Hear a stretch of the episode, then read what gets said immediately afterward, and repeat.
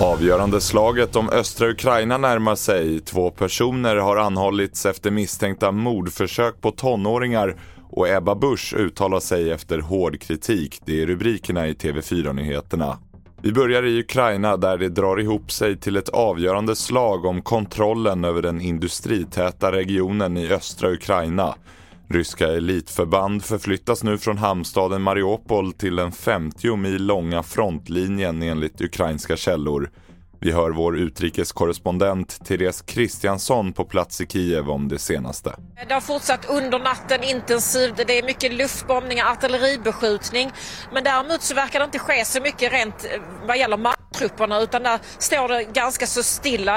Eh, Ryssland har tagit en del byar, men eh, i det stora så verkar det som att den ukrainska militären håller tillbaka. Utan nu är framförallt fokuset på Mariupol där det ska ske äntligen en evakuering idag förhoppningsvis. Sverige nu. Två personer har anhållits efter misstänkta mordförsök på två tonåringar i Nyköping respektive Karlstad igår kväll. I Nyköping är en tonåring misstänkt efter att en pojke över femton år hittades skadad utanför en matbutik. Tillståndet på den skadade ska enligt vården vara allvarligt men inte livshotande. Och i Karlstad har en person anhållits efter att en tonårspojke hittades svårt skadad i stadsdelen Norrstrand. Och skadeläget för pojken där uppges vara stabilt.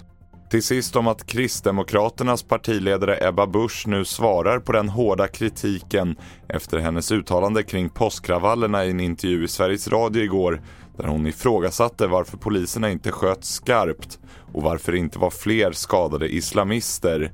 Busch säger idag att hon vill se att polisen ska få använda vattenkanoner och gummikulor trots att det har varit känt att det förekommit barn på upploppen. Vi ska inte ha barn i upploppskravaller där människor försöker döda svensk polis.